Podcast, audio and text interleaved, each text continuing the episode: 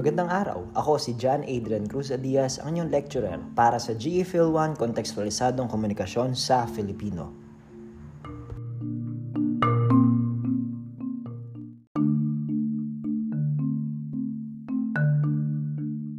Para sa episode na ito, ating pag-uusapan ay kalawang module ng Kabanata 1, Batayang Kaalamang Pangwika.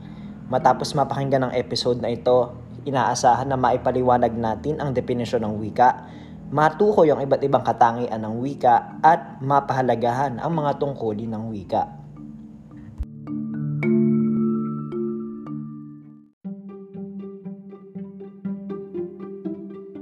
Ang kabanatang ito ay mahati sa tatlong mga paksa. Una narito ang definisyon ng wika, ikalawa ang katangian ng wika at ikatlo ang tungkulin ng wika.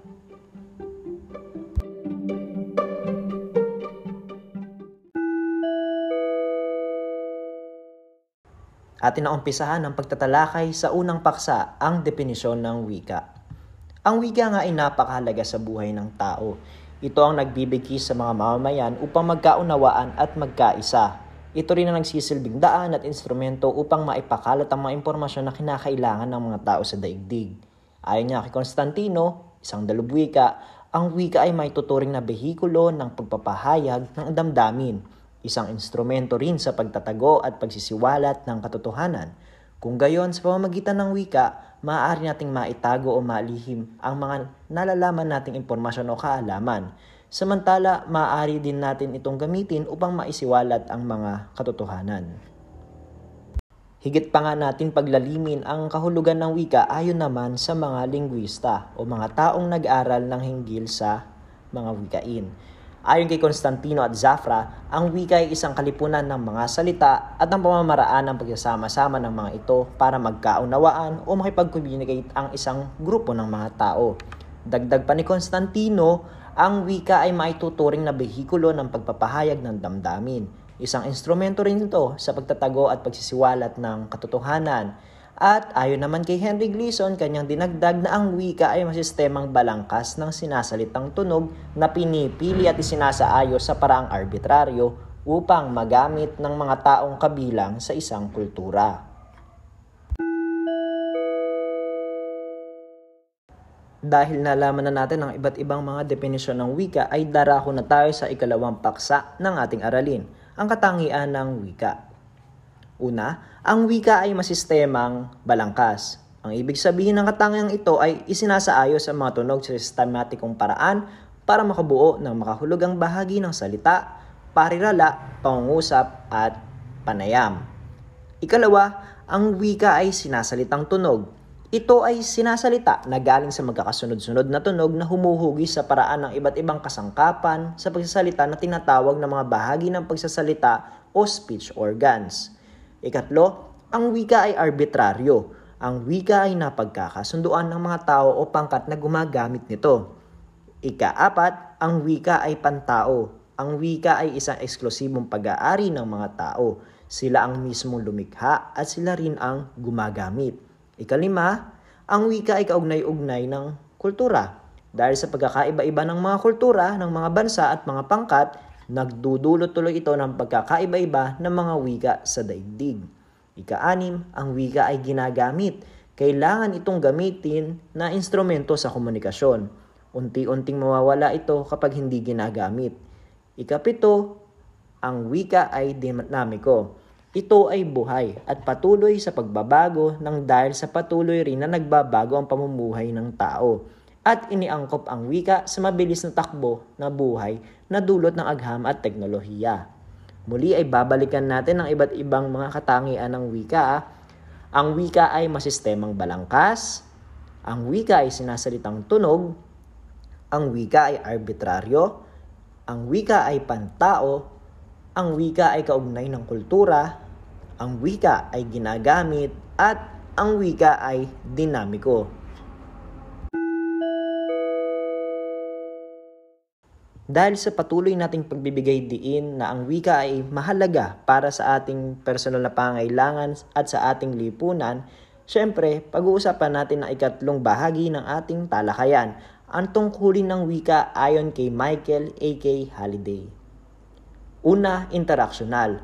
Mahalaga ang gamit na ito ng wika sa dahilang sa pamamagitan nito, pinananatili ang mga relasyong panlipunan. Sa mga magkakaibigan, nariyan ang pagbibiruan at panunokso. Sa mga magkakamag-anak, nariyan ang paanyaya at pasasalamat. Sa mga pangkatli panlipunan, nariyan ang mga salitang pangkabataan, wika ng mga bakla, at mga profesional na jargon. Halimbawa, sa Candy, Aba, ang hitad kong sister, wis na ang pagkatsaka daw. Sabi naman ni Aubrey, Siyempre, salamat po dok yata ang drama ko. Ikalawa naman, instrumental. Ginagamit ang wika upang magawa ng isang individual ang kanyang nais gawin. Pasalita man o pasulat, magagamit ang wika upang mag-utos, makiusap, humingi, magmungkahi at magpahayag ng sariling kagustuhan. Halimbawa, sabi ni Allen, Maaari ba akong umutang ng pera? Sagot naman ni Florida, Oo naman, sige, walang problema. Ikatlo, regulatory. Madalas na ginagamit ito ng mga taong may nasasakupan o mga taong may taglay na kapangyarihang magpakilos ng kanyang katawan. Kontrolado ng gumagamit ng wika ang sitwasyon kung kaya kaya niyang pakilusin ng sino man matapos niyang magamit ng ganap ang wika. Sa pasalita, Kapansin-pansin ito sa mga talumpati o debating ang layunin ay manghimok tulad sa isang pahalalan. Sa pasulat, mapapansin ito sa mga memorandum, patakaran, resolusyon at iba pa. Halimbawa narito ang slogan ng MMDA, bawal umihi rito, multa, 500 piso. Sabi ni George, Naku, saan kaya akong maaaring umihi? Bawal pala dito. Ikaapat ay ang personal na ipapahayag ang mga sariling damdamin, pananaw, opinyon at maging personalidad ng isang individual. Sakop nito ang mga bulalas ng damdamin tulad ng pagkagulat, galit, hinanakit at tuwa. Maging ang pagmumura ay maituturing sa uring ito kung kaya ang ganitong gamit ay nasa ilalim ng alinman sa formal at informal na talakayan. Halimbawa, sabi ni Alan, talaga? Nanalo ako ng isang milyon sa loto? Yahoo! Sabi naman ni Rinel, balato naman dyan. Ang ikalima naman ay imahinatibo. Nalulubos ang gamit ng wika kapag ka nailapat sa pagsulat o pagbigkas ng makdang pampanitikan. Malikhain ang tungkuling nito kung kaya karaniwan ng mapapansin ito sa mga gawaing masining o estetiko. Sa pasulat o pasalitaman, nagagamit ito sa mga tula, awit, kwento at iba pang nangangailangan ng taninhaga. Halimbawa, sabi ni Sally, Christian, kung sakaling may makilala kang Gilly, ano ang hihiningin mo sa kanya? Sagot naman ni Christian, Siyempre, ang makalipad tulad ng isang ibon para makapaglakbay ako sa paraang gusto ko at makita ang buong mundo. Ika-anim ang heuristic. Gamit ito ng mga taong nais na matuto at magkamit ng kaalamang akademiko at di kaya profesional. Upang kanyang mabatid, uh, kailangan niyang gusumuri, mag-eksperimento, magtanong at sumagot, magbigay kahulugan at makipagtalo, at syempre pumuna. Halimbawa, sabi ni Nico, gaano katagal na po kayo nagtuturo bilang isang guro sa pampublikong paaralan? Sabi ni Nixon, labing isang taon na po. Sabi ni Nico, batay po sa karanasan ninyo, ano po ang malaking pagbabago ang naganap sa ating wikang pambansa batay sa mga aralin na itinuturo ninyo? At paano po ito nakaapekto sa inyo? Ang pagsagot ni Nixon, ang malaking pagbabagong naganap ay ang pagkakaroon ng mga bagong salita at baybay. Naging malaking hamon kung paano ito ilapat sa pagtuturo, gayong napakaraming libro ang naililimbag na iba-iba ang pagpapaliwanag sa mga nasabing pagbabago. Ikapito, informatibo. Tulad ng ngalan nito, ginagamit ang wika dahil na rin sa pangangailangang maipaalam ang napakaraming katotohanan, datos at impormasyong hatid ng mundo. Nagagamit ang wika sa pagtuturo, mga talumpati, pakitang kuro, pagbabalita o sa simpleng pag-uulat. Halimbawa, sabi ni Doms, alam mo ba na ang salitang goodbye ay nagmula sa pahayag na God be with you? Sabi ni John, ah, talaga? Ayan, napag-usapan natin ngayon ang iba't ibang mga tungkulin ng wika ayon kay Michael A.K. Halliday. Una na nga rito ay ang interactional. Ikalawa, instrumental, regulatory, personal, kalimang imahinatibo, heuristic, at informatibo.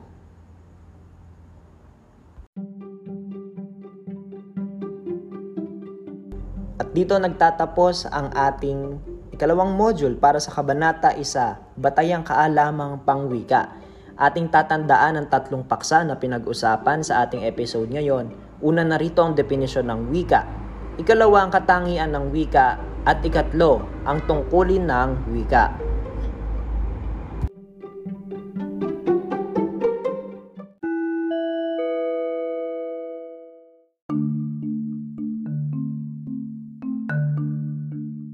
Nawa ay naging makabuluhan ang inyong pakikinig sa ating episode ngayon. Ako si John Adrian Cruz Adias, ang inyong guro para sa GE Phil 1 Kontekstualisadong Komunikasyon sa Filipino.